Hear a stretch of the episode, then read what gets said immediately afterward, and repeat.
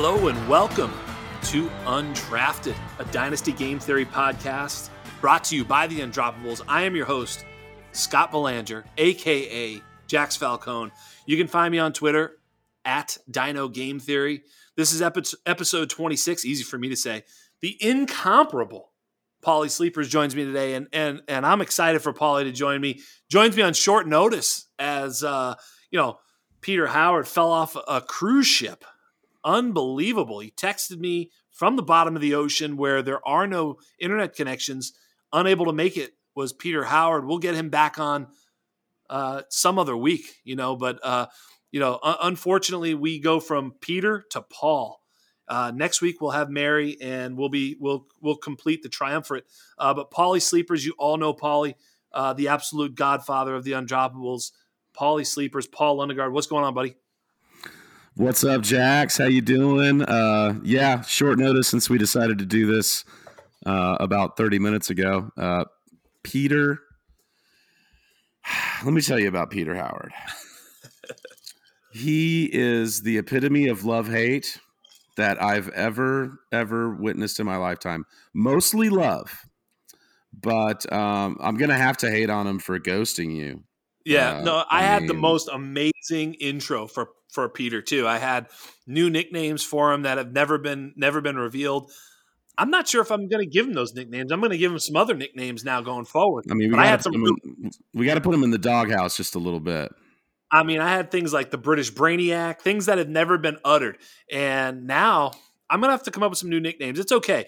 Uh, still love Peter. He is the the aforementioned Robin Hood of the analytics world, uh, just giving out free information. But uh, yeah, shout out to Peter, man. He's great. He was sharing some stuff with me today. Uh, we were talking about Terrence Marshall on Twitter, and he jumped in with some uh, a really good pod that he did on YouTube, uh, like a breakdown for like 40 minutes, and it, it was nice uh, interesting to see that he was under the thresholds and kind of um, making me, you know, feel pretty good about being lower than the consensus on him.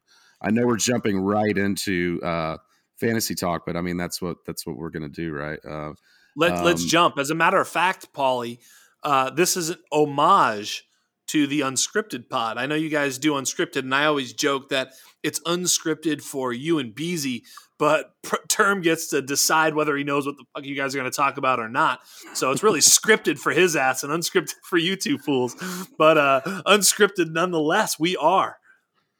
Yeah, heck yeah, man. Uh, we just like to get together and uh, hit record and start talking about football. And um, we both, we all three of us, all four of us, all twenty of us in the undroppables. What do we got? 21, 20, 21 now. All twenty two that's all all 22 now? That's all we do all the time is is um is practice our craft and uh and try to get better and be better for everybody. So uh um we've been talking a lot of rookies and i admit i need to you know i'm still getting into it.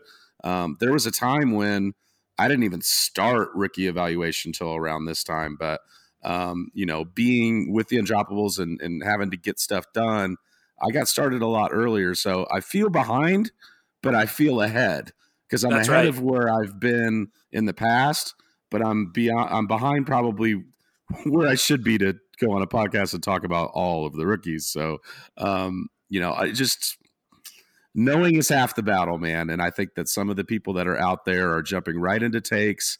They haven't done their evaluation yet. Um, you know, the smart guys are saying be water and uh, you will see guys like us. Um, yeah, we are going to change our evaluations and we are going to, um, um, you know, move our rankings around and and get involved in this because you know, if unless you're talking to Ray Q or, or Thor Nystrom or one of those guys that's just 100% Devy all the time, like there's a lot of people that just shouldn't be talking right now. Yeah, absolutely. I mean, they should be listening. yeah, and and you know it's funny you say that, Paulie, because I've literally told my listeners and and whoever is listening that that was my kind of process going into this thing was you know I had some film guys on early, some some Devy and college guys on early, and I was asking more questions than telling more tales. Right? In other words, I, I'm trying to figure it out with you, and you're hundred percent right. I mean, it's one thing to be a Twitter personality and kind of fire off a few fucking snarky comments uh, about players and then finally figured out, you know, late March, early April, as opposed to having a podcast where you know people are listening to you they're, they're trying to figure it out eh, based off of your feedback and you got to be you got to be prepared for that. And so yeah i totally get your uh, feel like you're behind but feel like you're ahead all at the same time. That makes that's fucking that's that's gold right there baby. Yeah man. Yeah it's uh it just i'm I, am i am smart enough to admit when i don't know enough um and and I think that's just something that's very much lacking um, at this point in the process. This is really early, guys. We have two months until the draft, so let's you know calm down, figure it out. Don't get the take lock going, uh, and and and we'll get it. We'll get it just like we got it last year. Uh, we quickly figured out that Jonathan Taylor was the pick over Clyde Edwards Helaire, and everybody that follows the Undroppables picked Jonathan Taylor. Uh, 103. I mean, that's the best thing about it. You got the discount. You know, yes. not only not only did you say, hey, and we have that opportunity again, I think. Yes. Um, not because Najee Harris is bad. No. But because you could get Javonte Williams a few picks later and possibly have Najee's ceiling production and, and more. Yes. And more. There's there, you know, I think I shared it with the group chat too. There was some there's some talk about Javonte. Obviously, there's some people way out in front saying he's the RB one, and that's fine. I, am not against that. Actually, I don't. I, I think I said it last week on the show. I I've got those two three guys up there at the top, and I'm leaning Javonte 101, but I'm not. I'm leaning Najee 101, but I'm not. I'm kind of I'm I'm there. But I've heard a lot of people saying that you know Javonte is a fraud. Javonte, I heard this today. Javonte is trendy. Um, I don't really know what that means. Um, I, I don't know what that, that means. One. I'm not not going to call anybody out, but no, it's not a call out. It's it's look, it, they said it, so I mean, it's it's okay. I mean, I'm not here to call them stupid about it. I'm just saying that's their opinion. Their opinion's valid. I want to hear it, um, but I don't understand it. Um, and, and, like you said, you saw it. What, what did you take from that? Well, I want to know more. Um, if he, um, so what's his thoughts? What has he done, analytics and or film and or both wise? to know that um, that he's not deserving of a top three pick. I mean, right. I, am pretty firm right now that he's you know in his position. Um, I, am still Najee 101, but um, Javonte's you know right there with Etienne for me, and um, and I'm not mad at anybody that that ranks Javonte 101 because I, I see something special there. And, yeah, and um, obviously, if, when we talk 101, we're talking about a non super flex, of course, but nonetheless. Yeah. Well, I, I clarify by saying within the position. Yes. Um, so yeah, within the position, but um, so yeah, okay. If he's if he's the trendy pick, you're saying this because why? Because you watched him and you didn't see anything special. What about his game? Do you think that he's only being given what's you know taking what's given to him or is he creating? That's one of the biggest things for me is vision and uh, for ppr eye contact with the quarterback and then being able to create yards on your own and not just take the holes and and and, and have speed and get your you know get your big play. And because of his trucking ability and his just running through people but also having the the you know the athleticism to run around them too and take the right path. And then just those eyes to the quarterback when he's in his routes.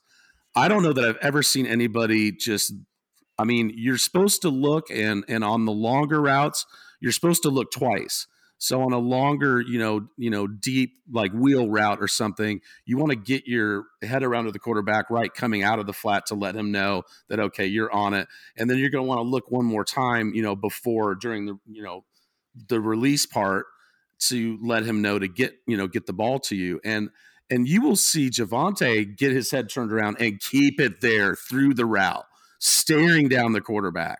I don't know that I've seen that. That's going that's going to um, get him more looks. I think a lot. I, I, just love his vision in the passing game and um, his trucking ability. He's 5'10", 220. Um, I mean, he's got the prototypical size. He just looks like he's ready to punish. Yeah, uh, and, and, and I've heard a number of analytical people say he's one on their board. Matter of fact, it was going to be Peter Howard too that I was going to ask. Um, I, I, think he had mentioned that you know his model created him at at, at, at the RB one as well, and so analytically it looks great. And and and look, I, I look at the anatomy of a running back a bit just to sort of identify if if they have the the the the sort of uh, profile of an elite running back. Javonte hits every uh, every metric on that. So I mean, he he at least qualifies. And and so when I see that, I, I start to think, okay, well, now let's see about film because there's some other guys who've done that before, and and I'll I'll name some names that'll be painful for some of you, but like Rashaad Penny, Royce Freeman type of players, where okay, yeah, they they had the requisite you know profile to get there, but sometimes the film, like Rashaad Penny, played at a small school and you know ran through the same holes that Donnel Pumphrey was able to dominate, and you know um, uh, Royce Freeman uh, a lot of times was running to open space, etc. Well, we looked at um, you know Javonte Williams tape, and I'm I'm saying the same thing. Like you know, hey, there's two ways to sort of break tackles. First of all, he was one of the highest uh, percentage of broken tackles in in college football. Yeah, which has been a metric that has you know really uh, translated to the NFL. Anytime it's happened, you know, those are those are great um, stats. And so then I looked at you know his film, and, and there's two ways to break tackles. One is to do it through contact, and one is to evade contact. Uh, he certainly can do it through contact. Now, can he do it through contact at the NFL level? Well, I don't know. Obviously, that's always the question, right? Is whether or not what we see at college can translate to the NFL level but he does that. Uh, also, what I look for is sort of burst away from contact or burst away from congestion. Uh, anytime you see a guy co- in college where he just can't seem to get away from guys, then he probably doesn't have burst and probably doesn't have enough speed at the NFL level because he's always kind of, oh man, he almost broke that. You know, you don't want to. You, right. you want to be like the burst. There's the burst off and coming out of the line, and then there's also if there's burst out of the out of contact. Yeah, yeah and and you're absolutely right, fucking Paulie. Javonte Williams is an absolute stud. We're gonna we're gonna we're gonna look back on this, and he's gonna be sort of that that hinge point back where you know obviously if you miss on on Najee Harris or Travis Etienne it's going to be like, well, you know, come on, man, I was supposed to take him, and and a lot of the other guys are kind of like, you know, swings and misses, but he's going to be the one that it's like, you know, people are going to plant their flag or they're going to be all out, and it, he's going to be that one that really changes people's, uh, you know, uh, dynasty uh, fortunes, let's just say. So I'm really excited for him. But yeah, and, and and everything I've watched and everything I've seen.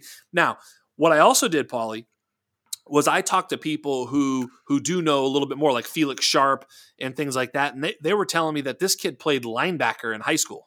Like he was a linebacker. He didn't even play running back. He wasn't recruited as a running back. He came in as a freshman and basically transitioned to running back and did so very well. And then as a true sophomore, put up nearly a thousand yards on five and a half a carry.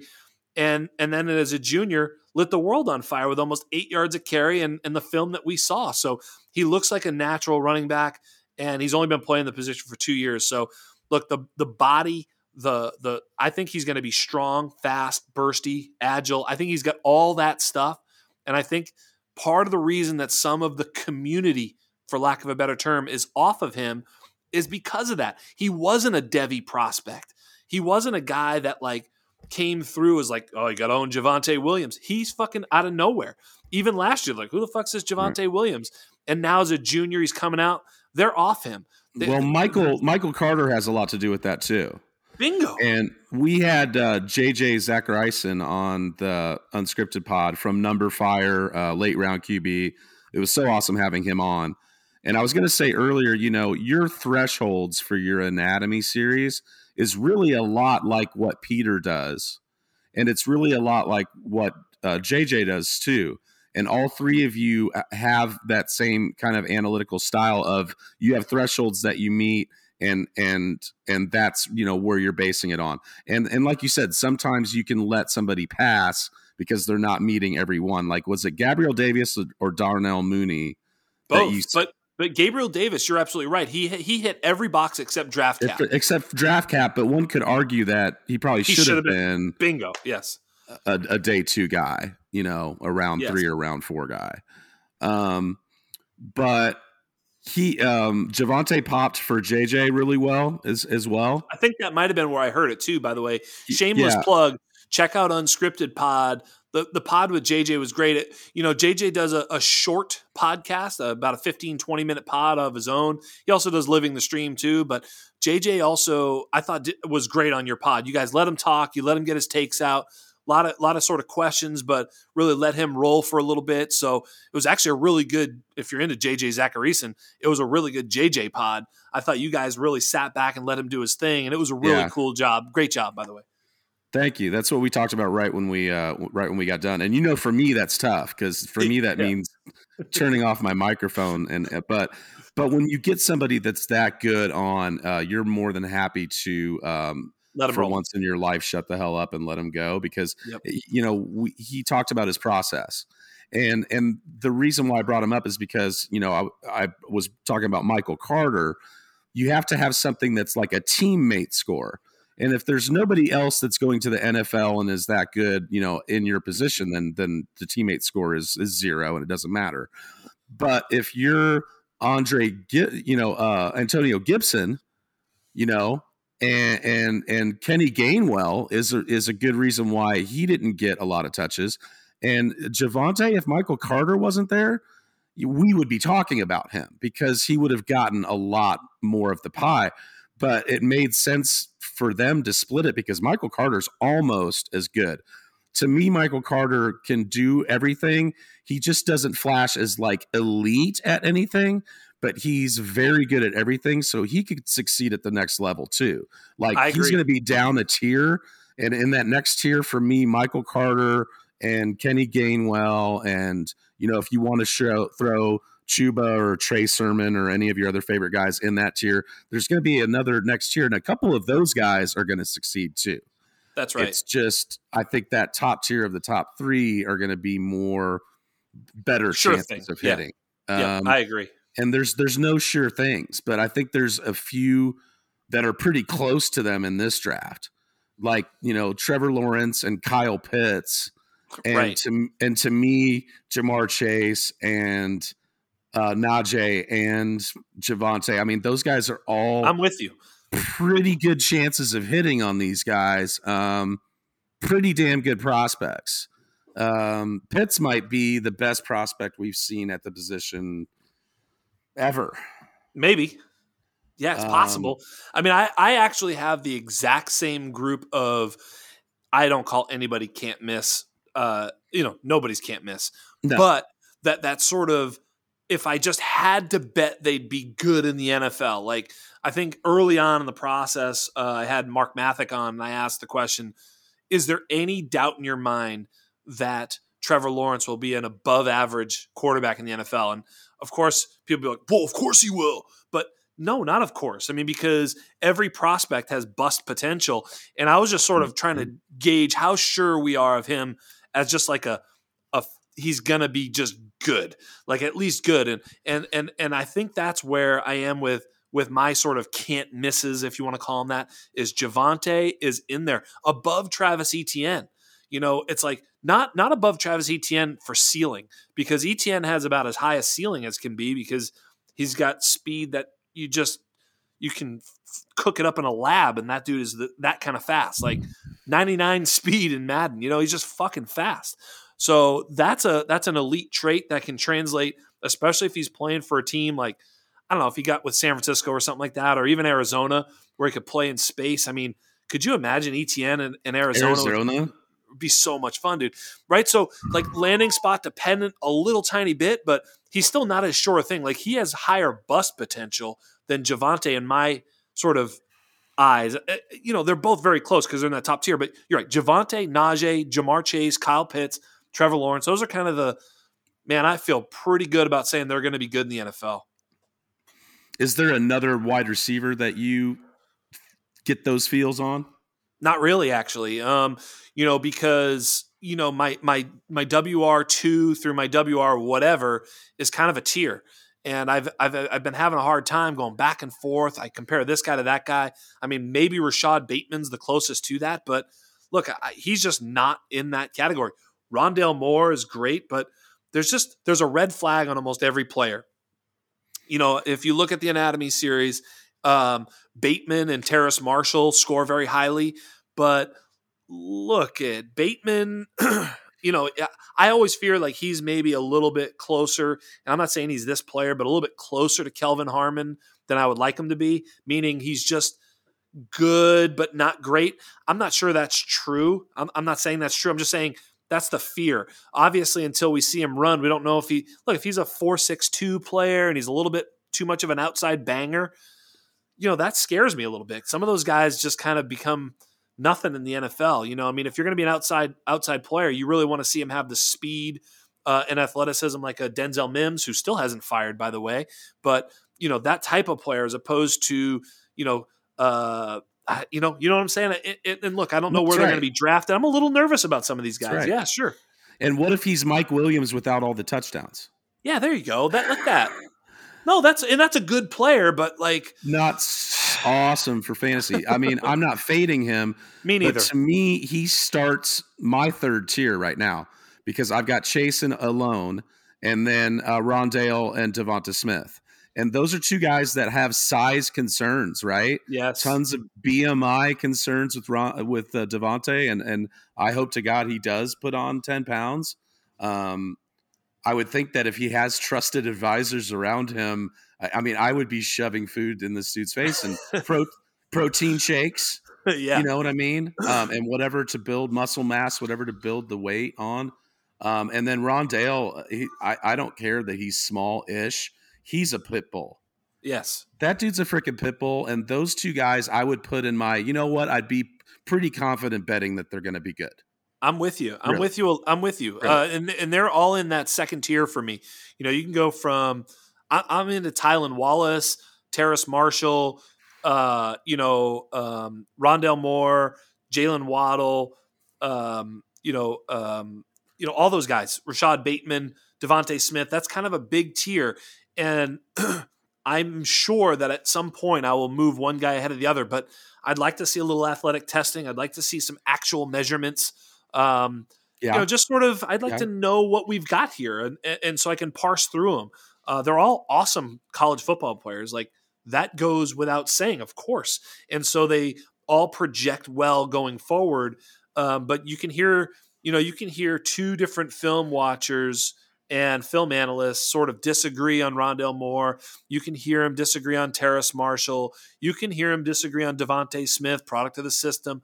I don't know if I'm buying any of it, but the fact of the matter is, I think they're all really good, you know, uh, NFL prospects. But I'd like to have a little bit more information. You know, even landing spot might might be something that like you know starts to split differences with these guys. And so I am I am keenly aware of all of them, and I think they're all very very close to that that sort of top tier on a on a normal uh, draft year, and it gets pretty deep. I mean, you know, I I I tend to think that Amon-Ra, St. Brown, and Elijah Moore are pretty interesting. Elijah Moore is sort of a slot only, but you know, there's a lot of three wide receiver sets. He if he goes to a spot where he can play slot a lot, slot a lot, uh, then he's going to be you know someone that can that can. Uh, uh, receive copious targets and and become a, a you know maybe a Diontae Johnson type player, you know? So I think there's sort of a pathway to success for a lot of these guys. And, uh, you know, that's what we've just got to figure out. But I think what it does tell me is that if I'm in, the, if I'm a, you know, sitting around a, a conventional draft at the 108 or something, I'm probably going to trade out of that pick and move back into the early second and try and pick up some equity. Uh, you know, in other words, once Pitts and Chase the running backs are gone. That's you know that's five picks. You know, so somewhere think in that. about it though, Jax. There's going to be a lot of leagues where 108 is Javonte Williams, dude. Well, in Superflex, for well, sure. That's mostly what we play in. Yeah, yeah, I'm, I, yeah, absolutely. Look, once I guess what I'm saying is, look, Superflex is a whole different animal because now you got five quarterbacks. So you have those, you know, Chase, the three running backs, and Pitts. That's five, and you got the five quarterbacks look, the 111 It, right? I mean, it's like the 110, right. 111. You're still getting either one of those quarterbacks or one of those five dope players we just mentioned. I mean, it's just no, really, you're right. And the second round's going to be great too. I mean, that's why we right. were saying a long time ago, like trade for second rounders in this class. And yes. if you could trade 2022s at all for pieces of 2021, get rid of all of them. Yeah, I mean, I, that's sort of the the the idea every time. You know, it's funny because you can, you know, you think about trading. Oh, I'll trade my first round pick. I'll get a. What can I get for my first round pick? Well, a lot of times, and my brother said this. I, you know, word to my brother. Uh, he'll say, "Look, I'll just pick the fucking guy, and then I'll trade him for more than I would have gotten for the pick anyway." And it's like that's pretty fucking smart, and it's true, you know, because like you pick the player, all of a sudden, you know, uh, J.K. Dobbins or or Swift is now worth more than that pick was worth last year. You know what I'm saying? So, you know, now if you miss, obviously, but you know, he's pretty confident in his player eval. So no, it's um, it's spot on. I tell people all the time that the pick's worth nothing until you do something with it, until you either trade it for a player or pick a player. And that's why when people ask me about trading and and they throw a trade into my DM and it has 2022 first, I'm like, why are you trading for 2022 first right now? Right.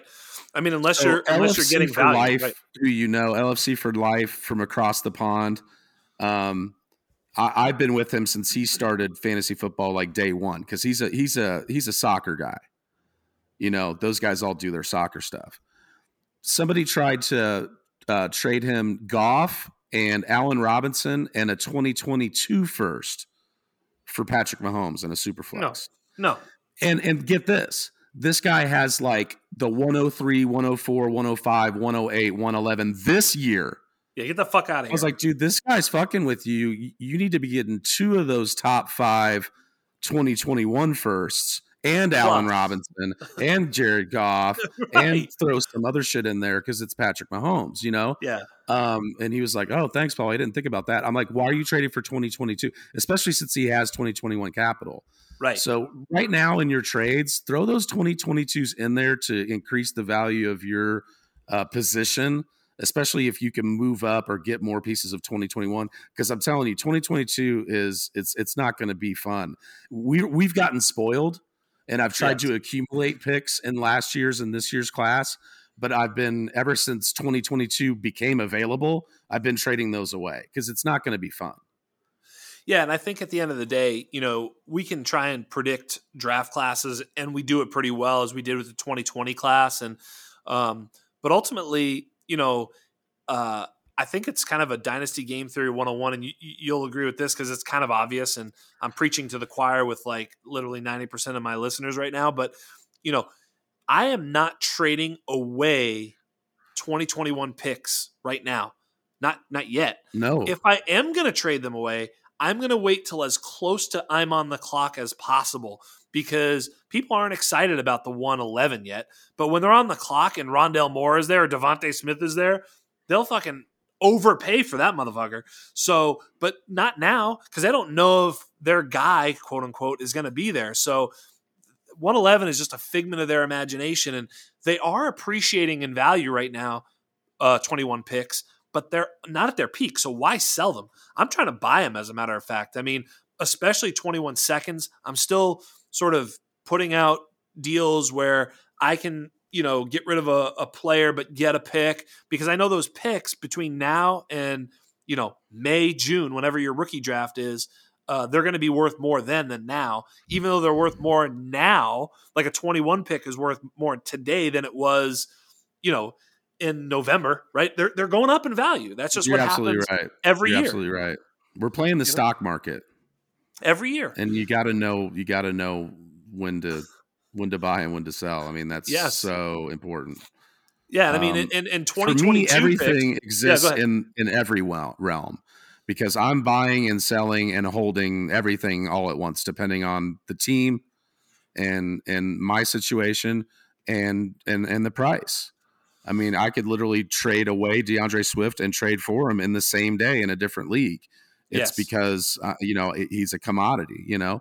Um, yes. But um, you're absolutely right. You shouldn't be trading away picks right now. You might as well just wait until draft day. Um, that's as close to as possible, right? As close to on the clock as possible. And that's when you can milk it. That's when you can go in the chat and say, "I just got a pretty good offer, but you know, I'm I'm not blown away. So you know, come on, guys." And and you'll get what you want. And if yes. you don't, then uh, take you know take your pick. And like you said, they'll probably go up even more after you pick that player. right.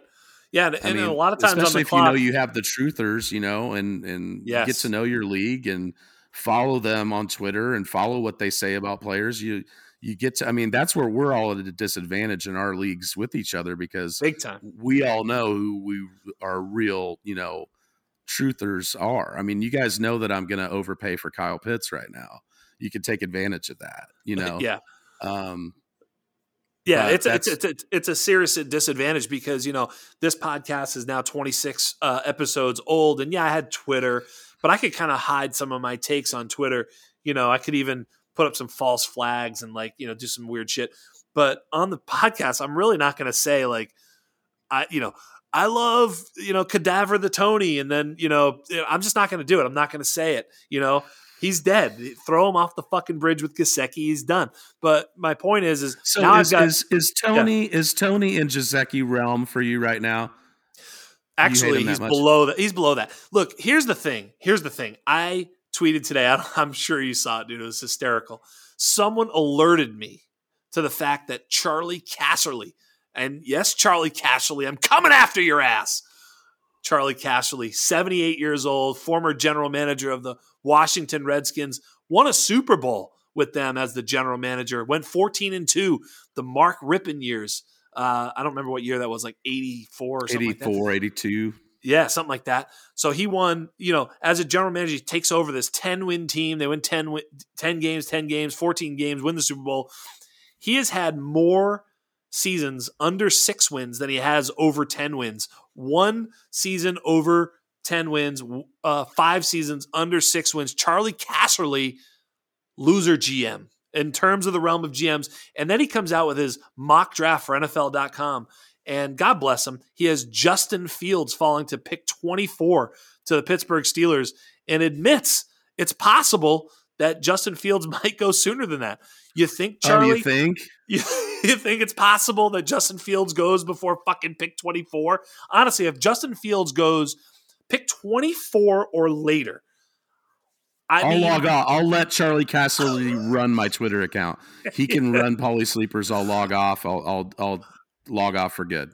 Right? I will make my fucking profile picture Charlie Casserly's mug for a week.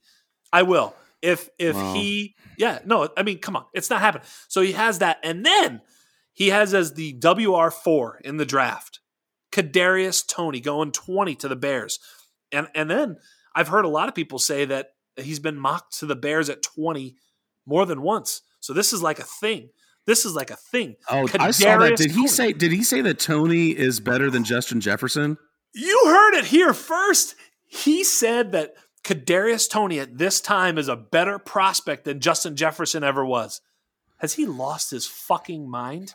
Wow. Jeers to uh, NF was it NFL.com? Yeah, they're on top even, of it. For even inviting him into their space. I mean, I Jesus. mean, unbelievable. I read that. Look, it's one thing to say I've heard Kadarius Toney is catching some vibes and he he could go as early as pick 20 of the Bears. I'm like, shit, that's possible. I think that's fair. But when it's your opinion part of it where you say, and Kadarius Toney is a better prospect than Justin Jefferson ever was, you have bumped your head son. I can't imagine how head. you would type that and then look at it and decide to send it. Submit. That's what I'm going to do. I'm just going to fucking say that out loud and unbelievable. So of course I I posted that today because I'm an asshole. And uh, you know Charlie Casserly, if you're listening, I'm still kind of jealous that you got to run a team and won a Super Bowl, and that's all awesome. So congratulations. He but the, he does have the Super Bowl ring. So he holds over me in that way. But as a fan, I have fucking six Super Bowl rings.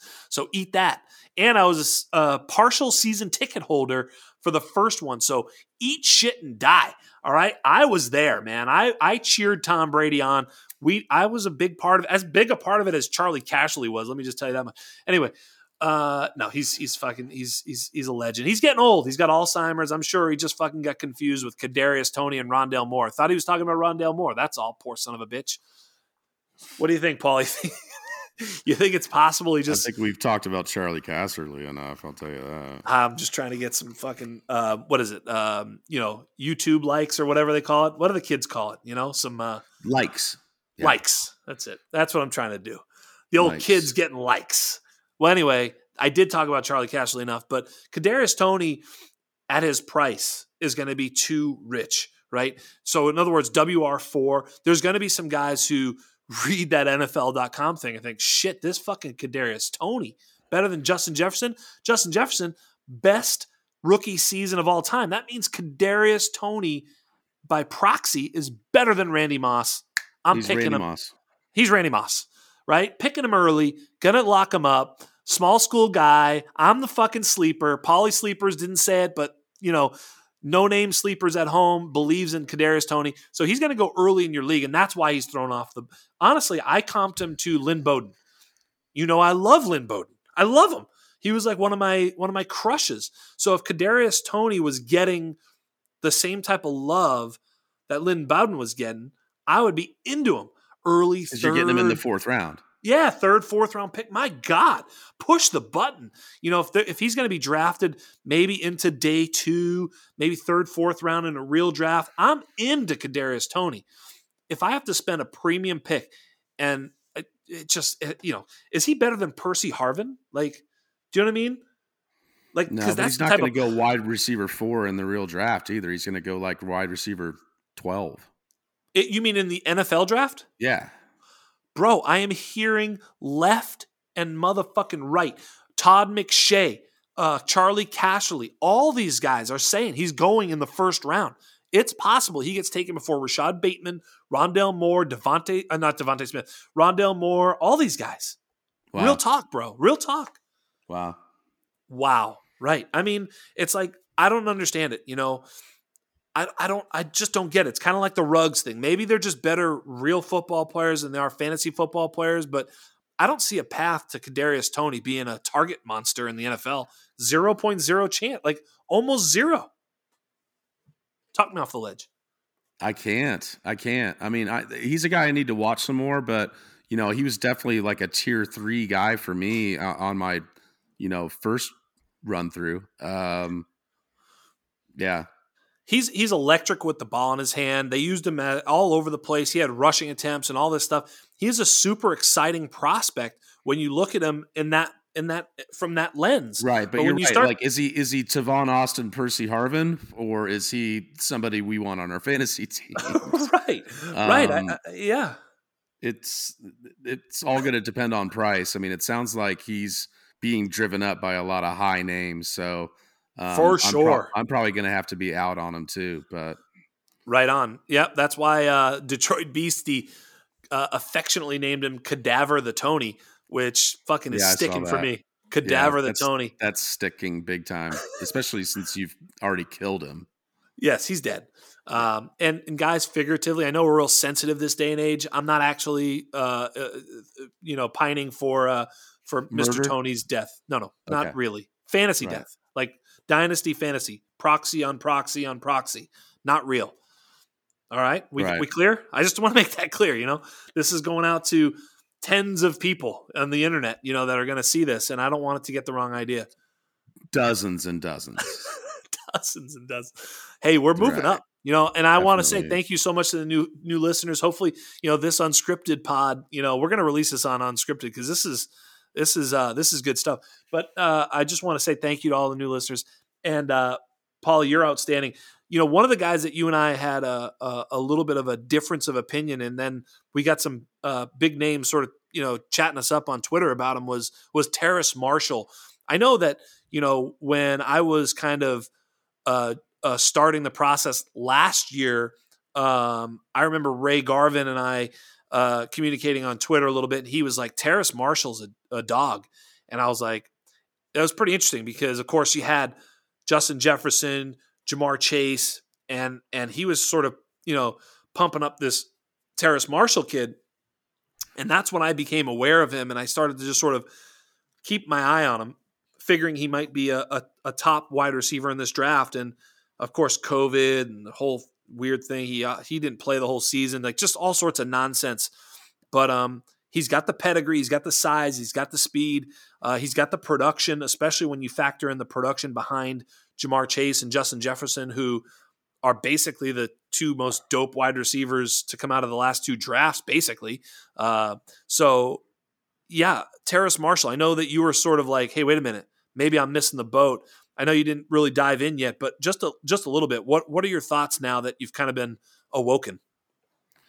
Well, um, I decided right away that I, I was too low on him, but I I still think that I'm going to be lower than consensus. If you guys are, you know, in the wide receiver six five six territory, I'm out. Um, for right now, he's you know probably right there in the in the ten range. Um, he, you know, I want to see more about analytics on a guy like this because um, the film I can't I can't get a I mean I can't get a definitive read yet. If I watch when I watch Rondale and DeVonta and Ja'Marr, I get I get a really good feel and I get a, get a good read for them being able to take their game to the next level and for being special. Um, I think he's a very good football player. Um, I not calling for a bust. For me, it's price. You know, for me, it's it's basically you know somewhat of the argument you just made on Toney. Um, I I think people are too high on him. I think he's. Um, I, I want to see a good landing spot, and I want to see more analytics. Peter Howard doesn't have him crossing his thresholds at all.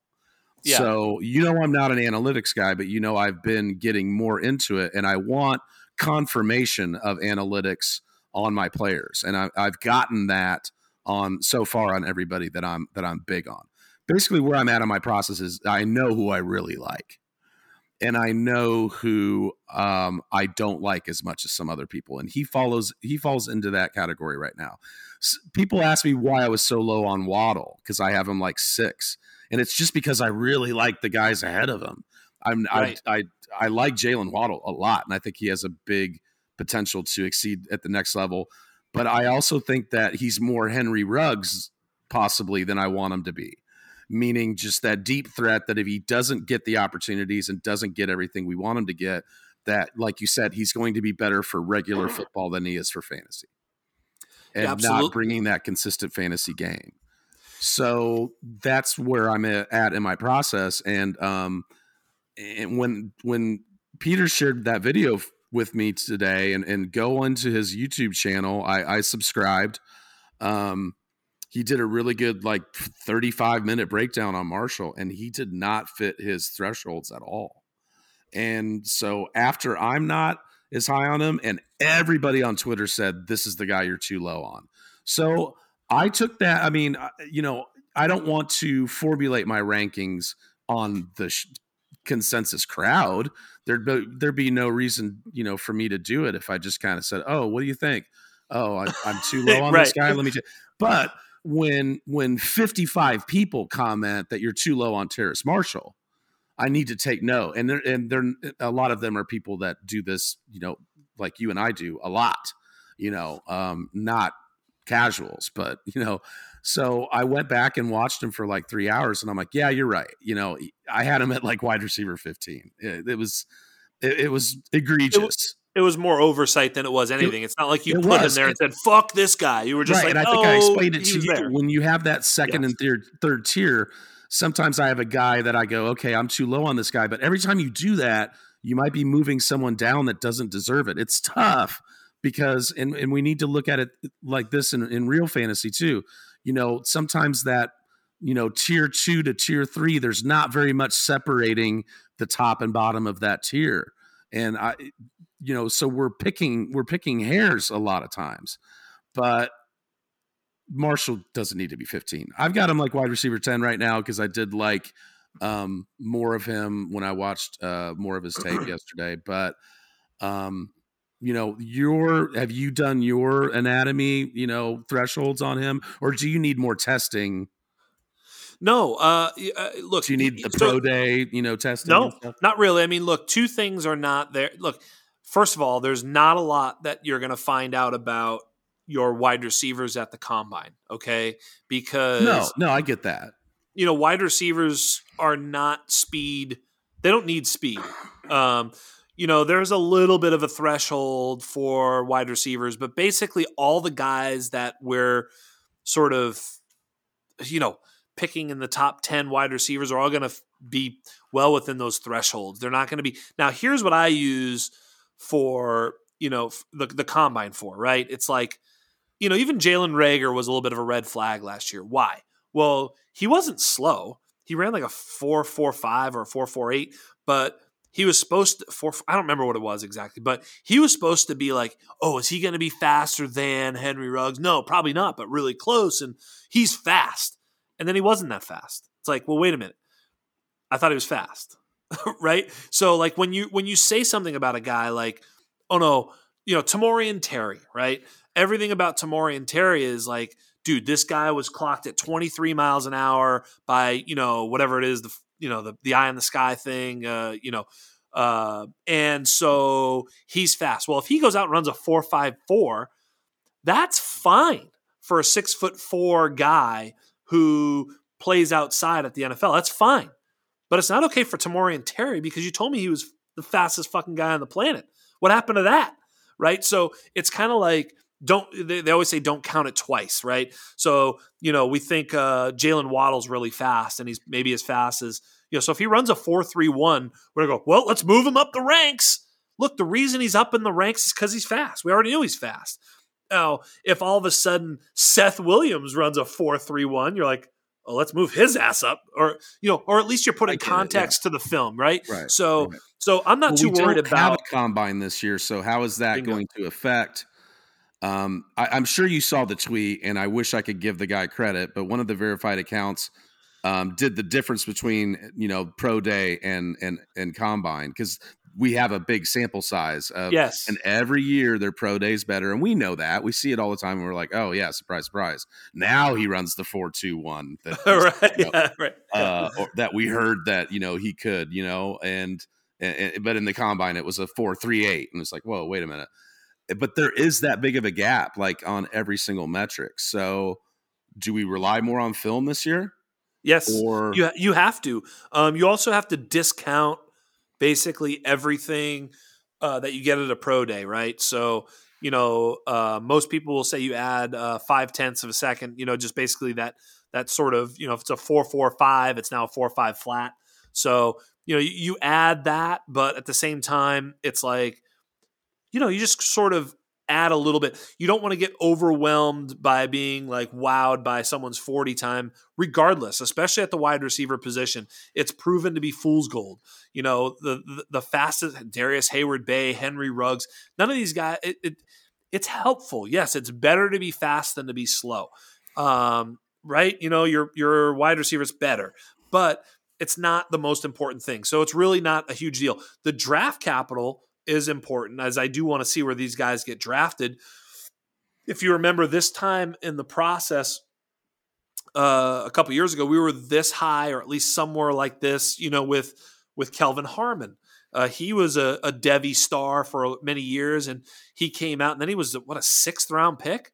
He did right. I mean, right. you got to just you got to move him way the fuck down.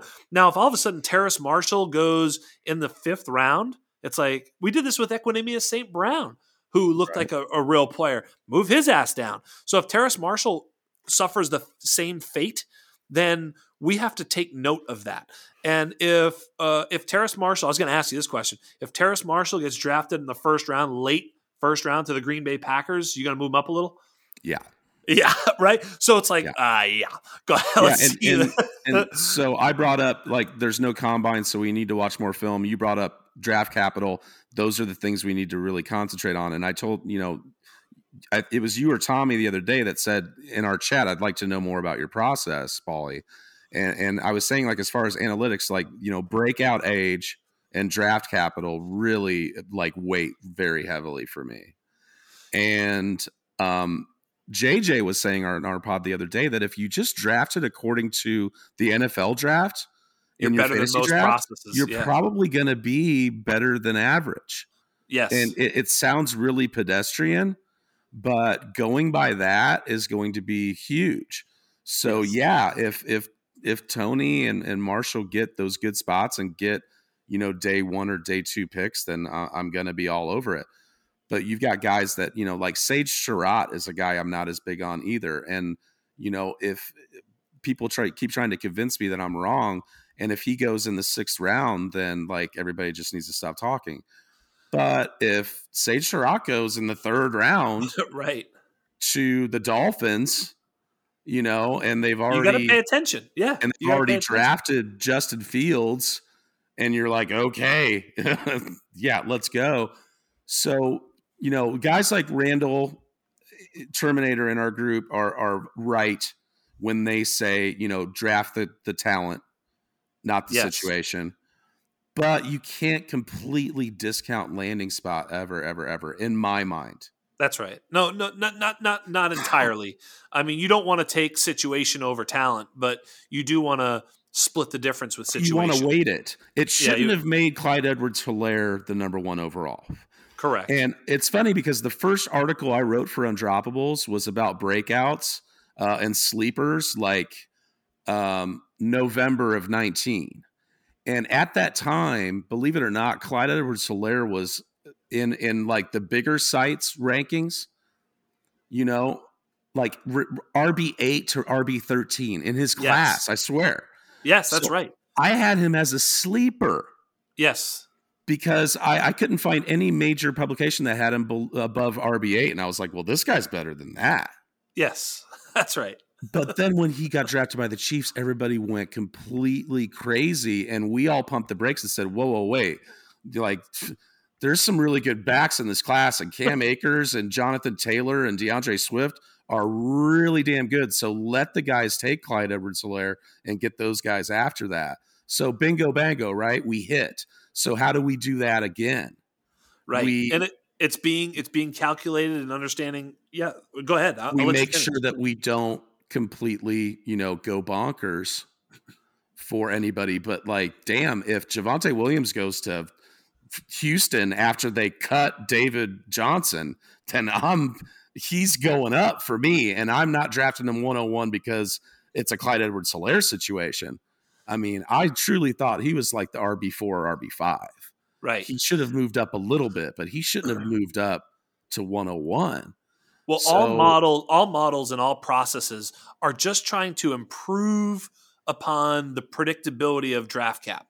And, and JJ said that, and, and he's 100% right. Like, if if your model isn't better as a pure model than just draft capital alone, then your model's broken. It should right. be taking draft capital into consideration and trying to improve upon draft cap. If you're at all better than draft capital, you've got a good model. Like, you know, whatever. I, you know, model is kind of, I put that in parentheses for someone and fried their brains. But you know, uh, nice model, dude. But um, uh, but but at the end of the day, I did, brother. But at the end of the day, come on. How it, many people that how many people that talk about their model don't even really have one? Come on. That's come my on. point. Everybody's like, well, my model said that CH was, you know, it's like, get the fuck come out on. of here. You don't have no come model. exactly. Uh, yeah, my model. You know, I, I don't have a model, which is, you know, except my wife. Um. So anyway, listen it's a good joke, Paul. Nice, you're not there. Nice. Come on, baby. Hey, nice. so so so so so the the idea would be if you can improve upon draft cap. Well, we're gonna try and improve upon draft cap, um, but we have to know what it is first. So that's one thing that's that's not in the um, in the anatomy series yet. That is very important because without it, you basically are missing a huge piece of information that's a that's a that's a big you know plus or minus. But as I look at it, if if I take there's there's basically three players and, and, and uh, three players who hit every box, so to speak, on on uh, on the anatomy series, and it's it's Rashod Bateman, Ja'Marr Chase, and Amon-Ra St. Brown. That doesn't mean that those are my top three players. It just means that they're sort of because there's context. Not every player that I use as the top 12 or 24 to to to create the anatomy series, not all those guys hit it either. It's not the point. It's sort of to to see identification. If if a guy misses five of you know five out of five, bro, probably not the dude. You know what I mean? It's like if we just so I'll, I'll give you an example. One of the things that we look at is early declares, right? And early declares just generally means that you're coming out early. Why? Because you're great. That's why, right? You know, it's not like you come out early because you suck. I'm, I'm I might get drafted. I'm coming out early. No, I might get drafted in the top two rounds. I'm fucking coming out early, baby. I'm great. So there's always some exceptions to that. But let me just kind of give you some of the early declares. So one of them that I'm a little bit dubious of is uh, the, the the speed kid from uh, from Auburn, uh, Anthony Schwartz. I, I, don't know. I mean, he's a real fast kid. He's, he's supposedly. Did you hear about this kid, Paul? He's supposed to run like a four two, no. like a legitimate four two something. Like he's a he's a track star. Chris Johnson, Chris Johnson, fast. Yeah, like a wide. He's a wide receiver, but he hits none of the thresholds otherwise. He's probably not getting day one or two, uh, day one or two draft capital he's going to blaze and he's an early declare, but that's it. So just because he's an early declare doesn't mean he's he you know he's good or whatever. It just sort of is one of the things that we look at. It doesn't mean that that that that guy's good. Uh, Jaylen Waddle, early declare. Uh, he's he's probably pretty good. Um, Dyami Brown, Elijah Moore. Now there's two guys here. Austin Watkins, who I heard some pretty bad things about. Uh, you know what's going on between the head uh, between the ears with this guy at the Senior Bowl. Uh, Tutu Atwell, who's also a, an absolute blazer, but he's you know he's smaller than than uh, never mind. Uh, he's small. I'm not going to make any bad jokes about you, Paul, but he's small. Uh, you know, and then that shy. What about the shy kid? Shi Smith, yes, and and Shi is uh he's a senior, so he's not coming out early. Um, he yeah. just came out of the blue for the Senior Bowl. I had never heard about him before that. That kind of scares me. Yeah, exactly. I mean, he has a late breakout age, almost 21 years old breakout. He was very good this past year, but you know, he's just a guy. I think you know. I I don't know that he's going to be anything special, but you well, know, I'm glad to getting, hear that Amon-Ra is, is hitting on your on your deal. I'm glad to hear that. That's somebody that I planted my flag on early, and uh, I'm going to have a lot of him on my team yeah, he's going to be a second round pick. And I mean, you know, you look at the last year's second round picks, even the year before, Deebo Samuel, guys like that, um, um, uh, Terry McLaurin. There's going to be guys that are they're going to be uh, values uh, in, in, the second and third round. Chase Claypool, Gabriel Davis, right? So we just try and figure those guys out, and through the process, you know, draft capital isn't everything because I remember Kenny Golladay and Chris Godwin in their draft. I was all over those two guys. Um, got sniped by, by, my brother uh, because he was smart too. Uh, eh, but but point of the matter is is that those guys are dope, and they were drafted a little later. They were drafted behind Mike Williams and John Ross. Obviously, you know. I was taking Godwin and Golladay ahead of those guys. Why? Because of this process of understanding that, you know, they're they're just better players. I mean, you just you just they just are, you know? And so we're going to be looking for that same type of thing here. And if Rashod Bateman somehow goes in the third round, I'm not going to be swayed. Uh, he's still a great player. It's kind of like Bryan Edwards last year. I do still think that Bryan Edwards is a buy. Um, you know, so it's all these types of things that you know, you, you know, you just can't be uh, draft capital only and and and only look at those things. You got to kind of look at everything and, and, go from there. But I think right. day day one or day two is is really where you need to stick to it. But anybody in that in that group, you can basically take over another. Same thing with Tee Higgins, right? We were right to think Tee Higgins was great. Um, you know, and he probably should have been drafted sooner than he was over guys like Jalen Reagor. So Reagor was, you know, first round cap.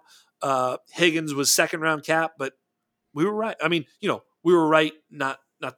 I didn't tell you to take Higgins over Reagor or not, but if you'd have done it, you'd have been right. No, you're absolutely right.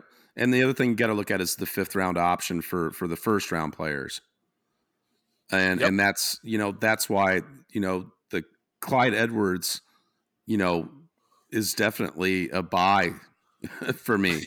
Uh, uh, yes. You know, is I want to make that clear. You know, since you know we talked a lot about our process of having JT first, that doesn't mean that I'm out on Clyde Edwards Helaire. I think that I'm going to be very much in on him because he didn't do what people wanted him to do, and they're going to want the new shiny toy. So, you know, it, it, if I can, you know, trade the 107 away and get Clyde Edwards Helaire or, you know, I'm, I might be doing it in a lot of situations. Um, and and so those wide receivers that are on the cusp, you know, you might be surprised that one of them jumps into the first round uh, that we weren't thinking. But how many running backs are going to go in the first round? Maybe one, maybe one, and we and you need to weight that accordingly as well. I think. Yeah, I think the second round is the new first round for running backs. You know, it absolutely um, is. Just the position's been devalued, and and there's been a lot of influx of talent the last two years, and this year's another year. So you've got three straight years of some pretty solid talent, talent entering the NFL, and they're just uh, they're just throwaway commodities any, anymore in most situations. Um, you know, kudos to Cook and Kamara and those guys for locking their shit up because they deserve it. But you know, a lot of the second tier guys don't they don't really get paid their worth. You know, Mama, don't let your babies grow up to be running backs. That's right. Absolutely not. You're better off. Yeah, Javonte probably should have stayed at linebacker. Yeah, no shit. He could definitely lay some. He could. He definitely lay some wood. Maybe he'll play two ways, like Bronco Nagurski. Um, so, oh wow, that's huge! Like in IDP leagues, would you get the double dip? oh shit, that's a great idea. Woo! I mean, two ways player. I mean, that'll never happen again. That'll never right? happen again. No, that's too bad. That'll I'd never happen again, except for like when they put Mike Evans in the end zone for the Hail Mary, you know, at cornerback or like, yeah, you know. yeah, yeah, yeah. I'm talking about like, you know, 10, 10 plays or more on each side. Never going to happen. Right, right, right. All right, I got a good one. So this will be fun. The listeners will love it. Uh, I, am going on a pod uh, next week, and it's going to be uh, me and Wilsey, uh, David Wills. It's his pod, and Felix Sharp and Chalk. We actually did the pod and it, it, it somehow corrupted and he lost the pod. I feel bad. We're to do it again. Okay. But we did something really fun, Paulie. So I'm to kind of just do it in a, in a, little bit of a way that, that that's more fun for listeners. We did a draft and we did a draft of 2019, 2020. So the last two years plus 2021. And we just drafted running backs and wide receivers. And it was kind of fun. It was interesting because you had to like make some tough decisions. So I won't make you draft or anything like that, but I'll ask you some of these decisions. And so and this is a, this is a this or that. This or that. You ready? And it's easy for you. Just even if you're wrong, you still can get an answer out. I mean, because I'm going to get multiple choice. It's an easy quiz. You know what I mean? You don't have to show your work or nothing. All right, bring it on, Listen, baby. Bring it on. It's easy. So, so okay. So I, I would assume that you have JT. Eh, eh, you know, of of 19 20, 21, right? You know, JT's one. I mean, because he's right. So here's here's where it gets interesting. After JT, you have to pick one of these three backs. You're on the clock. Akers, Swift, Dobbins. I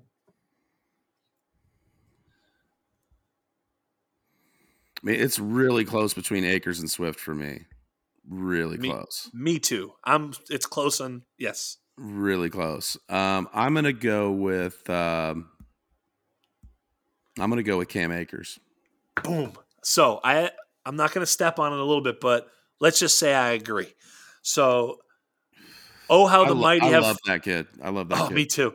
Oh how the mighty have fallen, and oh how uh, all the people telling me that my JT Akers at one and two were, was was bad process, and and and I was crazy. It should be CEH and this and that.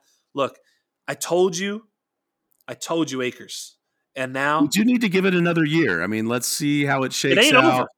You know, at the end of at the end of next year. But I'm I'm I I'm, can't wait. I'm liking that process right now.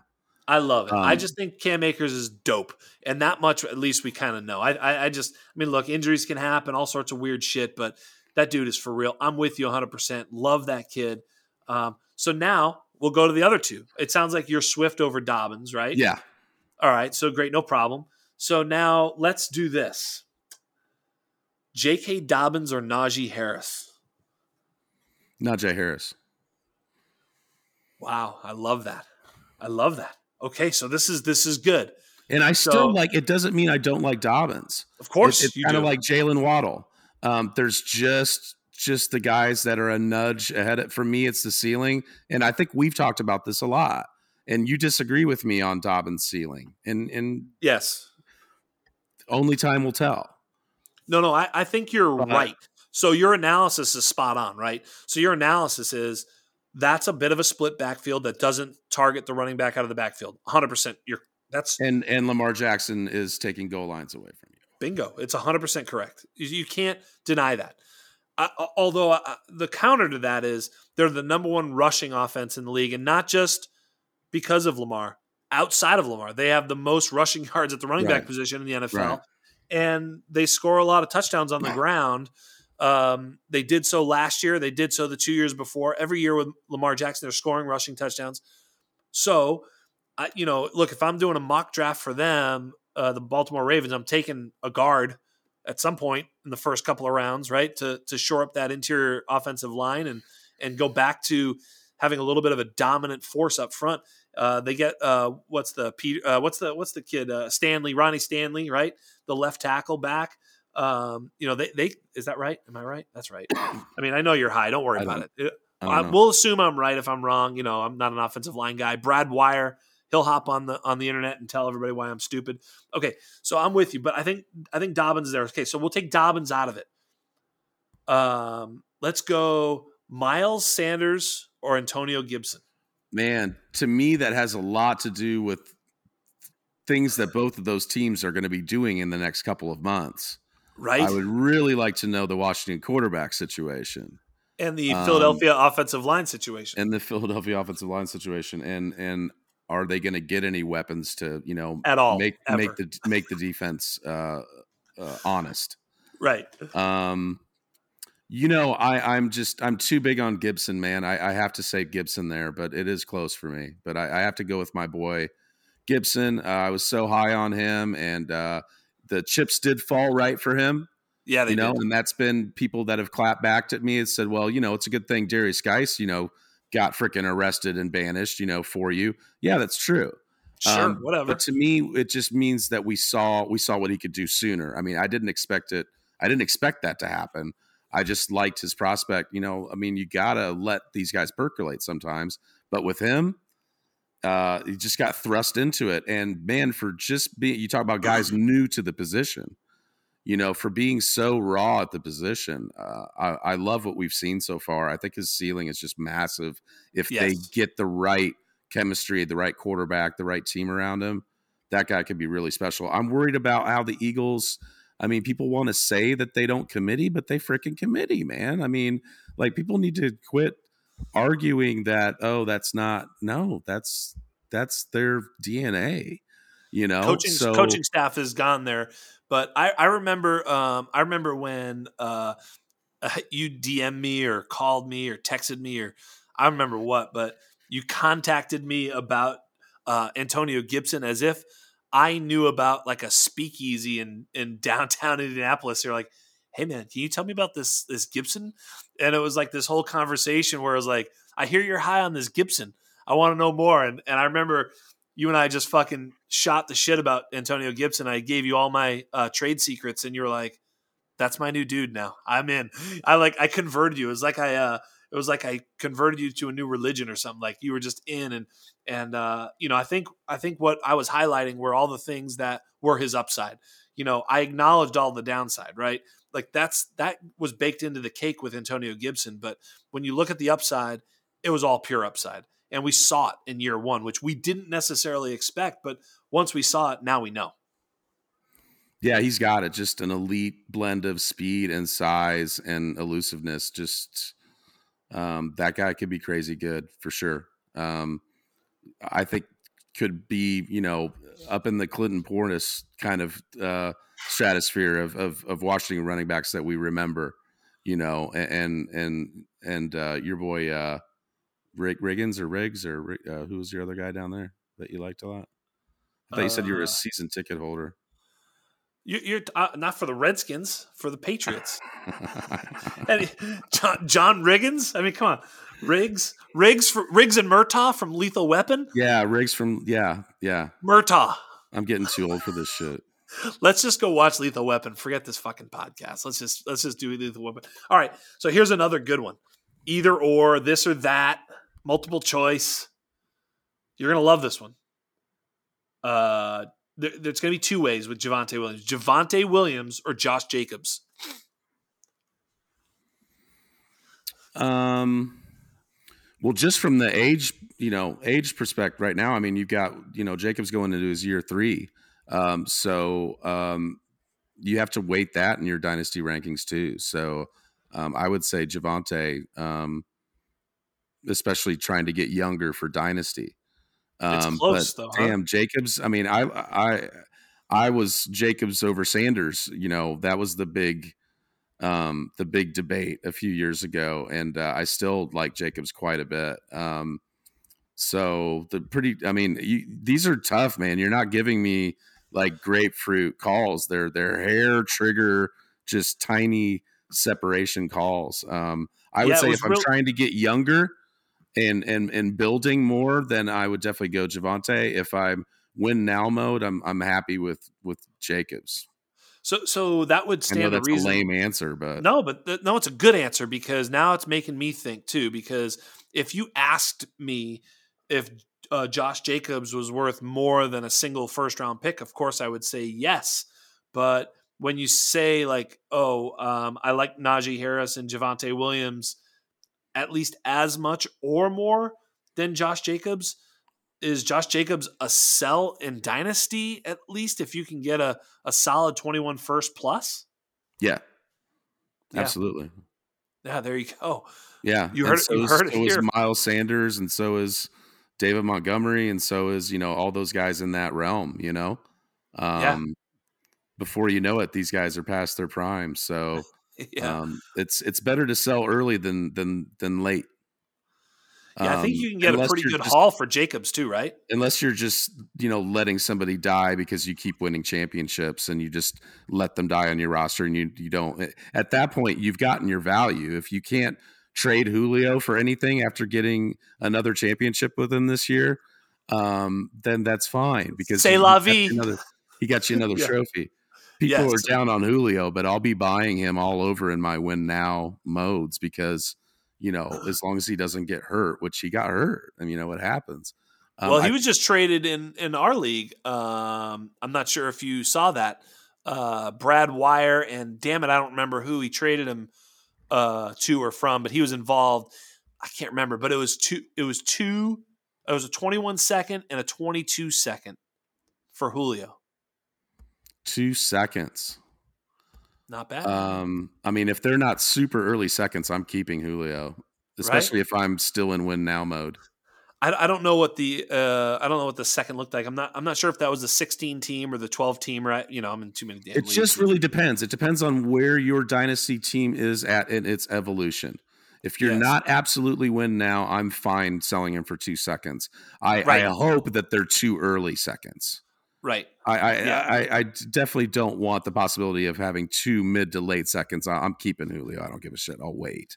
yeah, I think I'll wait till I, he comes out and, and and gets nine for 188 and two touchdowns. Well, okay, probably not the two touchdowns. Never Julio. Uh, um, but yeah, no, it's it, it's it's not that Javonte's worth more than uh, than Jacobs. It's the fact that you can get Javonte plus uh, for Jacobs, and and depending on where you're at in your evolution there, that might be a good move. Well, look sure. in, in, in this particular fake draft with only three draft classes, and I took Javonte Williams one pick after Josh Jacobs and one pick before David Montgomery, and it was interesting. I don't know if I would have taken Javonte over Jacobs, but I felt good about taking him over Monty. And it's just interesting. I actually took him over CEH because that was really close. That was Monty went one pick ahead of CH, which I think is kind of a mistake, but whatever. Um, but at the end of the day, it's like they're very close right there. So I think, you know, I think Jacobs is sort of that last of those sort of sure bets. And then you, so here's another one Josh Jacobs or James Robinson. I'm sure you saw my James Robinson tweet today that got people all a fluff. Yeah, that's a tough one because there there's the biggest unknown there is the the lack of draft capital and the lack of any ties to the new coaching staff going to hurt him. And we talked about this uh, with JJ too. Um, I would think that cooler heads would prevail, and Urban Meyer and company would realize who they have and say, okay, that position we're good. Now they need depth there though, so, th- so that's what's going to throw people off people are going to say, you know, yeah, it's still James Robinson's ball game. And then they're going to bring in like a guy like Jamaal Williams or something. And people are going to go, oh, see, I told you. Well, they need depth. So they're going to draft somebody or they're going to bring in a free agent. Maybe not. I mean, the difference will be like, okay, yeah, if they bring in Aaron Jones, then we know Javon, then we know James Robinson is going down the drain quickly um, and losing a lot of touches. But um, that's a tough one for me. I I honestly don't know where to value him right now. Um, it, it really depends on how free agency and and and and the draft shake out. Like I said, I I want to say that the coaching staff's going to realize that he's a damn. I mean, he's he's freaking good, man. Like yeah, he's. I, I want to get my like, James Robinson take off. I really do. Guy reminds me of Fred Taylor like a lot, and like that's a dude that you could just give the ball to over and over and over again, and he will just play Wreck It Ralph. He had a 96% opportunity share. Right. Not happening again. He won't have so, that again. So no, next it, year, if it's if it's 68, you know, um, you still have a good fantasy player, but you're not going to have what you had. So right. there's a good chance that he's, you know, it just depends on where he's valued if someone still values him like what we saw last year, the odds game theory stance would be it's unlikely sell. to repeat. Yeah, you got to sell at that price. Look, I, I think at, at a top 10 running back price, you have to sell him. And and that's not because I don't think look, he has huge ceiling next year too, because if they don't add any major competition at, at running back, you know, they bring Dare back, they make a a fifth or sixth round selection Maybe they bring in some other sort mm. of shitty free agent, and they know. get way better and start scoring more points. And yeah, I mean, he could, you know, essentially have a higher ceiling. I don't think his red zone usage was to par with everything else. That's true. So I, I, mean, they weren't like, in the red zone; they sucked. You know, yeah. so right, exactly. So, so if they're more would, efficient with Trevor Lawrence, he's going to be. He has the chance to be, quote unquote, better. I don't think he has a chance to like finished better than like RB three or whatever. But that last year was a little bit of a fucked up year. You could argue back. that James Robinson has more value than Josh Jacobs because I mean he's already yeah. proven that he's going to he can get more of of the opportunity. If that continues, yeah. that's that's huge. My only fear with James Robinson has been very straightforward. He's an undrafted free agent. He is on a team with new coaching staff and new front office. He's on a team that possesses immense cap space.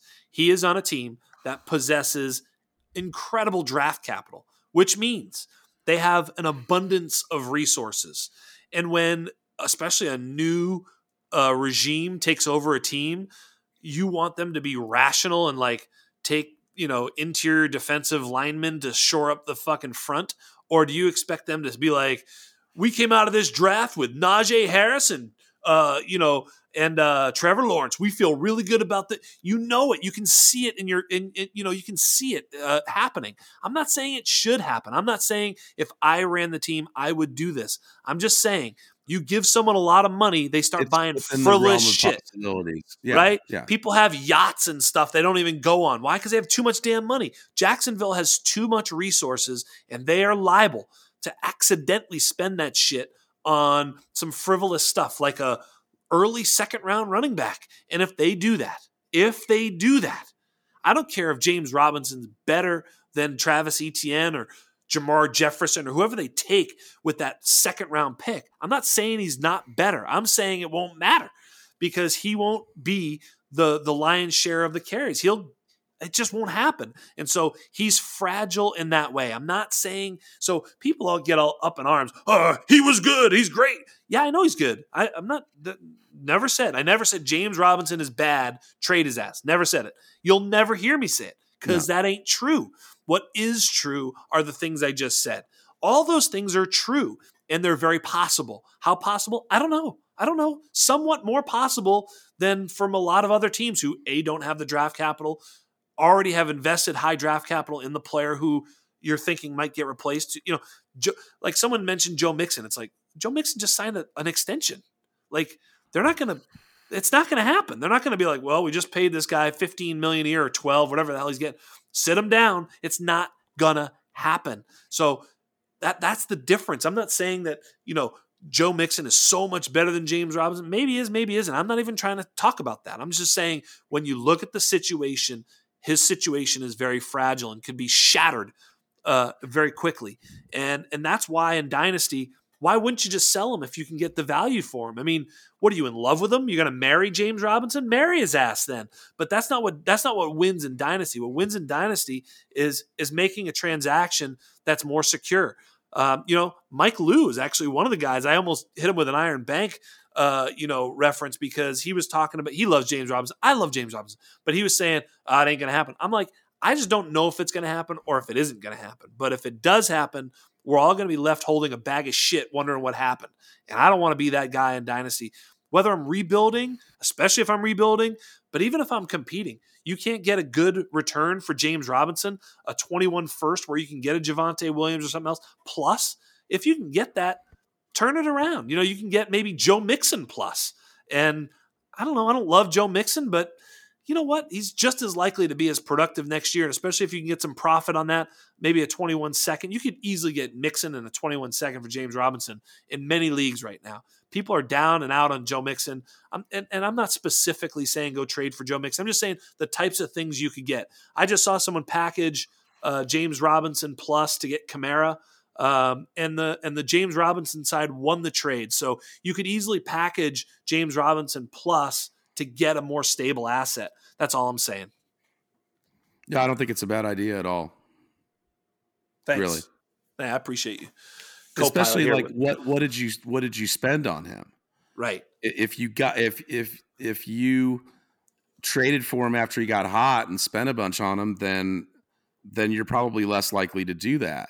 But most of us that have him in the leagues that I had him in is when I finally woke up and realized what was happening. I mean, right. shout out to Evan Silva for saying that. You know, one of the first guys that say, were saying that the Jags were going to cut Fournette, and at the time, like the only guy too, the only guy. yeah, and I and I added him on Twitter and apologized because I actually did call him out for for saying that that was not going to happen. It absolutely did happen, and it changed everything. So you picked him up in the off season. Uh, you picked him up before the season started, just for free. That's how you should have them. Like you know, it, it's how you have to view these players and then get rid of them before before that runs off. Like I was big on Fulgham because he got an amazing opportunity right off the bat, and after that first week, I said, "Go get him off your waivers." So everybody that got him off waivers, like they're great, they're gold because they sold him four weeks later um, and, and turned it into something. You know, I turned him into Fournette. Yeah, that's what you have to. That's what you have to do, right? Um, so if you got him for free, um, at, at, some point you gotta you gotta sell him. I think for sure. Yeah, take the take the profit exactly. Yeah, I mean, that's a perfect player like that because you know is he is he Philip Lindsay or is he Arian Foster? Well, because of the new regime change, there's a, a little less likelihood of him being Arian Foster. Yeah, I mean, and I, understand and understand. Paulie's not saying he's either one of those two players. He's saying that Arian Foster was an undrafted free agent and Philip Lindsay was an undrafted free agent. So therefore, you know what we saw with Philip Lindsay is even yeah. though he was playing awesome, we we all agreed. Anybody who watched Philip Lindsay play was like, this dude's awesome. They still brought in a free agent and spent 12 or 10 or whatever, 8, 10, 12 million on and killed, and killed his value. Killed his value. Why? Why did they do that? It doesn't make that much sense. It still doesn't make that much sense in hindsight, but it happened, and it might it happen to James Robinson. It happened. It happened. Exactly. It happened. And and to use a un not an undrafted free agent, you know, uh, uh, analogy, um, I was really big on Singletary, but as soon as they drafted Moss, he was dead. Right. Eh, they didn't need to draft Moss. What does he bring to the table that Singletary doesn't? I mean, they just they just both take half the freaking touches and they kill your fantasy team.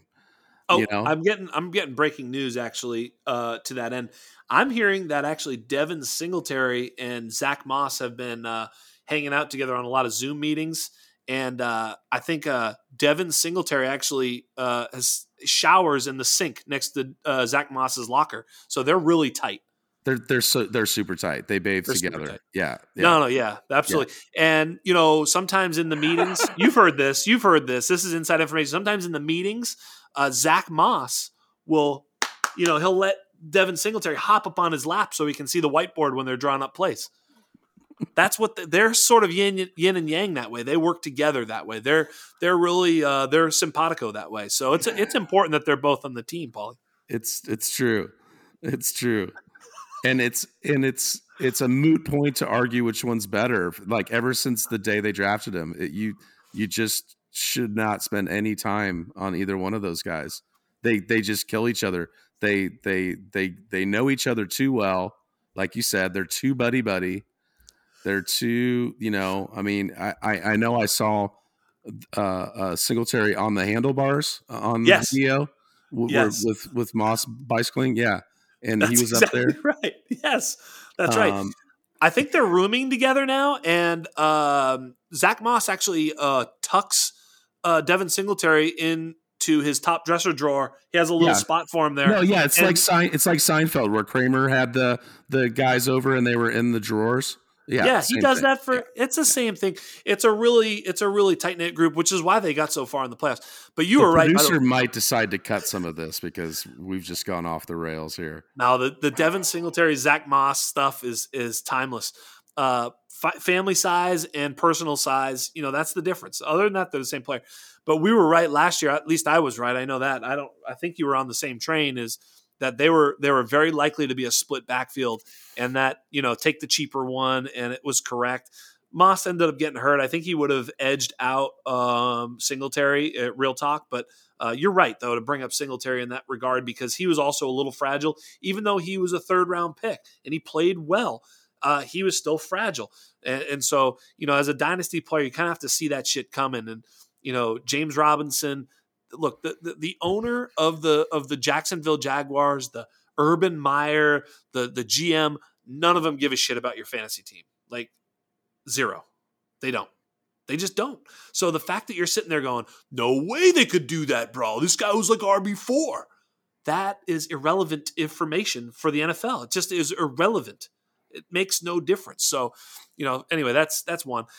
Let, let's move on to another polarizing player while I'm hot let's go to DeVonta Smith because you know I think I even asked a question to some of the uh, the aforementioned uh, you know analytics nerds about the historical relevance of a player if DeVonta Smith is 6'1", 175, which I think is about right. He will have a, a BMI of like 22 or 23.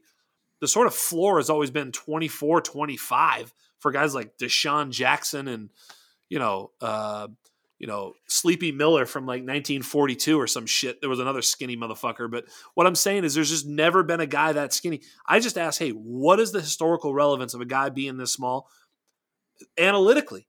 And it's just uncertain. And so I think that uncertainty is what it is. I, you know, someone uh, quote tweeted me and said, "Look, BMI Twitter's at it again," and I'm like, "That's that's fair." But it's also not really what I'm asking. I'm wondering. I'm not saying it will or won't. It's just, what are your thoughts here? I mean, at some point, BMI matters, right? In other words, if he's 98 pounds and 6'4, he can't play in the NFL, correct? Like, there's a fucking BMI limit to where it's like, dude, not going to work. I'm not saying it's 6'1, 170 or 165. I don't know where it is, but at some point or another, it matters to some degree. I just don't know how much or if at all in this case. Thoughts? You know, I, I mean, I think the game is evolving. Um, you see less press, and and what they're worried about is is what he's going to do with physical press cornerbacks, right? So the two big arguments against DeVonta Smith are from the analytics community. They say if we have an outlier that is such an outlier that we have no example of anything in that realm ever hitting, which is that's pretty much where DeVonta Smith is landing right now that's how bad it is from a size perspective. That there's literally no comp for his size.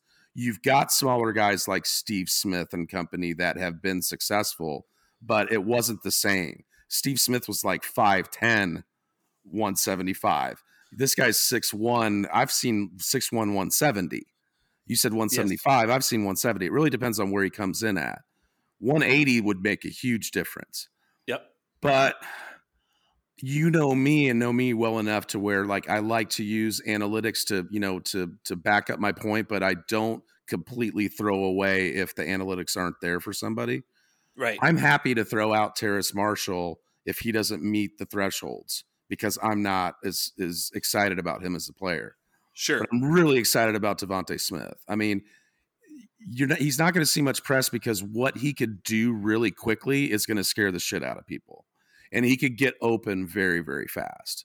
And he could do things vertically and just gracefully like that. I, truly put him in a in in an elite tier athleticism wise from my perspective what I've seen of him is just blowing me away. And to me that just means more. I see somebody that can break that mold. Do I want him to w- gain 10 more pounds? Yes. But I'm not going to completely throw this guy out because he doesn't meet the BMI. I can't do it. He's too good. He, he's too good. He's gotten more respect from me. He's gotten more respect from my eyeballs than that. And I think a lot of it has to do with press. And we were talking to uh, to Ray about that. And Ray, I think, played cornerback. Yes. Uh, yeah. So Ray played quarterback at the collegiate level, and and he'll tell you, he say, you know, you don't you you say like, yeah, you get up on that little guy and beat him up, but man, if he gets by you, you're freaking burnt, and he can get by you. He can use his feet and his. I, I swear to God, his mom was a ballerina. The guy is graceful. I mean, Yes. I, I don't know how to put it other than that. Just um, I just see just this unbelievable grace on the field that um, I'm not out. I, I, I'm not out on him because of because of BMI. I, I can't do it. He's too damn good. Yeah, and I Uh, think same that, thing with Rondale.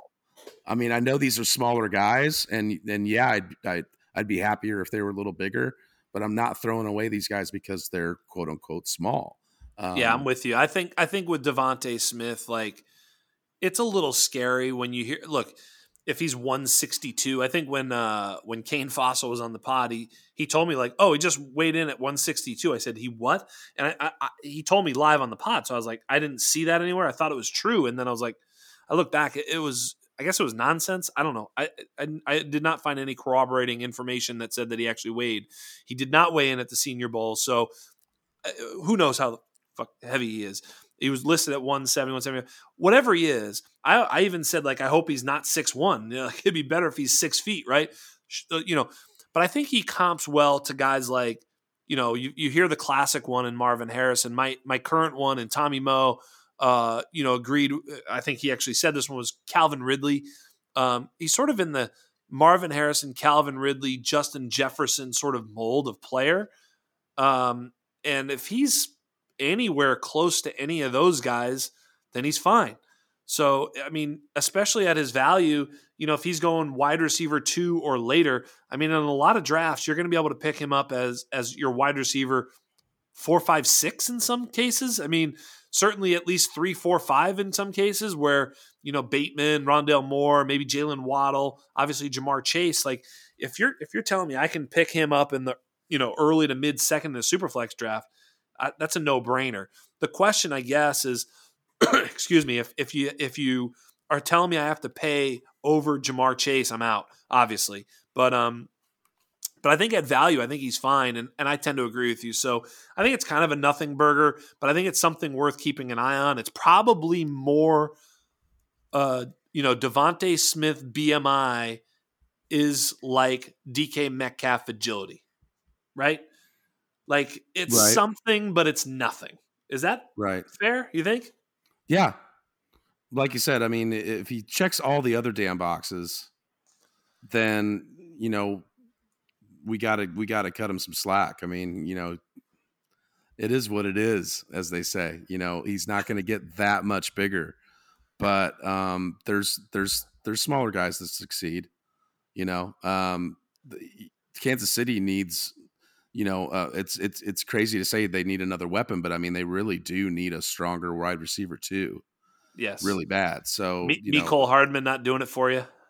no, no. Yeah. No. No. it's- I, I mean, come on, get the hell out of Sammy. Watkins, Demarcus Yeah. Robinson. Pour one out for Sammy Watkins, man. Those guys all kind of rotate and take turns being, you know, terrible. the wide receiver too. it's your turn to go out there and be terrible. Get out there and don't do shit, bro. One of those guys ends up going there, and yeah, you know, landing spot's gonna be gonna be uh, helpful. My, my um, dream is for Rondale to go to uh, to Kansas City. That's my that's my little secret little just Rondale Moore out there. Just that'd be sick. Yeah, I'd like to see him like uh, Green Bay too. I think would be really hot. Yep. Um, but really, I mean, any team that's embracing the new NFL with jet sweeps and and some manufactured RB touches, um, because he's he's good enough to get you, you know, the, the two or three carries a game too. Yes. Um, is going to be important. So I don't want him to go to some old school, you know, Madden, uh, two pages of Madden playbook where you, are not going to see that creative manufactured touches. Definitely Half, need that. halfback dive. Yeah, yeah. He, de- he definitely needs more than that, you know. So that's gonna that's gonna make a difference. Fullback Absolutely. dive right, fullback dive left. We're gonna do some things off of that. We're gonna be good. Right. Hey, speaking of speaking of being good, bro, it's late. I appreciate yeah. you. Let's call this one, baby. Hey, uh, if y'all aren't following Paulie Sleepers already, uh, that means you're either a not on Twitter or twittering wrong. So you got to go out and and follow Paulie Sleepers. Paulie, tell them what you're up to, uh, just real quick because I'm stupid and we'll fuck it up. So tell the world what you're up to. Uh, I mean, should we just go ahead and drop it now? Like, should we do this? Will be like the first public announcement of of of my big project? Yeah, go for it, brother. It's gonna be uh, sure. Fucking a, man. It's late. Tell them. It's late, and you'll you'll be glad you stayed till the end. Exactly. Uh, the undroppables are doing a live uh, undraftathon for the NFL draft during the draft with tons of big names that you know uh, around the community that are going to make it fun, and we're going to have everybody involved our graphics team our video team tons of stuff to splice in the ticker going the whole nine yards tons of fun. It's going to be for charity. We've already got t-shirt designs so uh, i won't say much more now because it's in the infant stages but it's something that everybody on the team has embraced and uh, it's my baby and it's going to be a beautiful one I, I mean, wait. the only the the only negative was all the big names that you had because I was thinking it was just going to be me just talking about every single draft pick as it happened for what three or four hours. But no, you guys uh, vetoed that and thought it would be better to have some of these really awesome uh, you know, really well known and, and, renowned guys in the community talking about it instead of just me 100%, which I took offense to. Now I'm only teasing, but it's going to be awesome, man. I am so excited. Uh, they're going to let me talk for five or 10 minutes, which I am looking forward to. But it's going to be the Undroppables team. It's going to be a great production. We're going to have highlights and and uh, opinions and smack talk and all sorts of fun shit. And and whatever Paulie touches something, it, it turns Prop to gold. Bets prop bets, the whole thing, man. It's gonna be fucking fun, man. I'm looking forward to it. We can swear, at least that's what I'm being told. Um, you know that they're gonna let me swear, which is always fun. So if uh, if the Green Bay Packers uh, you know, take Kyle Trask in the first round because they need a quarterback to motivate Aaron Rodgers for another year. You'll hear me go fucking crazy um, you know, because hey, man, it worked last year. Let's do it again. You know, double down on the uh, on the insanity of, of the draft. No, they need to take, and then they need to take Kylin Hill in the second round. Maybe a fullback. Is there a fullback worth taking? They need their Kyle Juszczyk for their team. You know, right? Fucking dumbasses. But um, but no, I, I th- that is going to be a lot of fun. And you know, uh, I you know I thought you might even be talking about the draft kit which is coming out, which we're all working hard on, except for me. Uh, I'm a lazy son of a bitch, but everybody else is working real hard. Um, but uh, the un- unscripted pod is really awesome. I'm so glad it's back. Uh, I was I was telling somebody, and I'll tell the listeners right now. It's like the it's ear to the ground podcast. Uh, there's a lot of great dynasty uh, information there, but when those three guys get together, especially Term and Paulie and Beasy, I mean, you just get those guys in a room, and all of a sudden you start getting smarter about football because they just sort of, I don't know, man. It's just a really great pod in that way. Thanks, so it's kind of like a special blend. Thank you. It's awesome. I love it. It keeps me because I'm more of a you know, game theory guy. I, I like the, the, information, coaches, the whole thing. Just the kind of the, the, the ear to the ground stuff is what I love about the show, man, and it's really good that way. Um, so you guys are great at it. So pay attention to that. Uh, but on behalf of all of us at the Undroppables, on behalf of all of us at the Undrafted podcast, our producer Michael, uh, Paulie Sleepers, Paulie Lundgaard. You can find him at Paulie Sleepers on Twitter. I am Scott Belanger, Jax Falcone at Dynasty, uh, Dyno Game Theory, whatever the fuck. You just Google Dynasty. I should pop right up there. Uh, we are we are psyched to have you, uh, and uh, peace out, folks.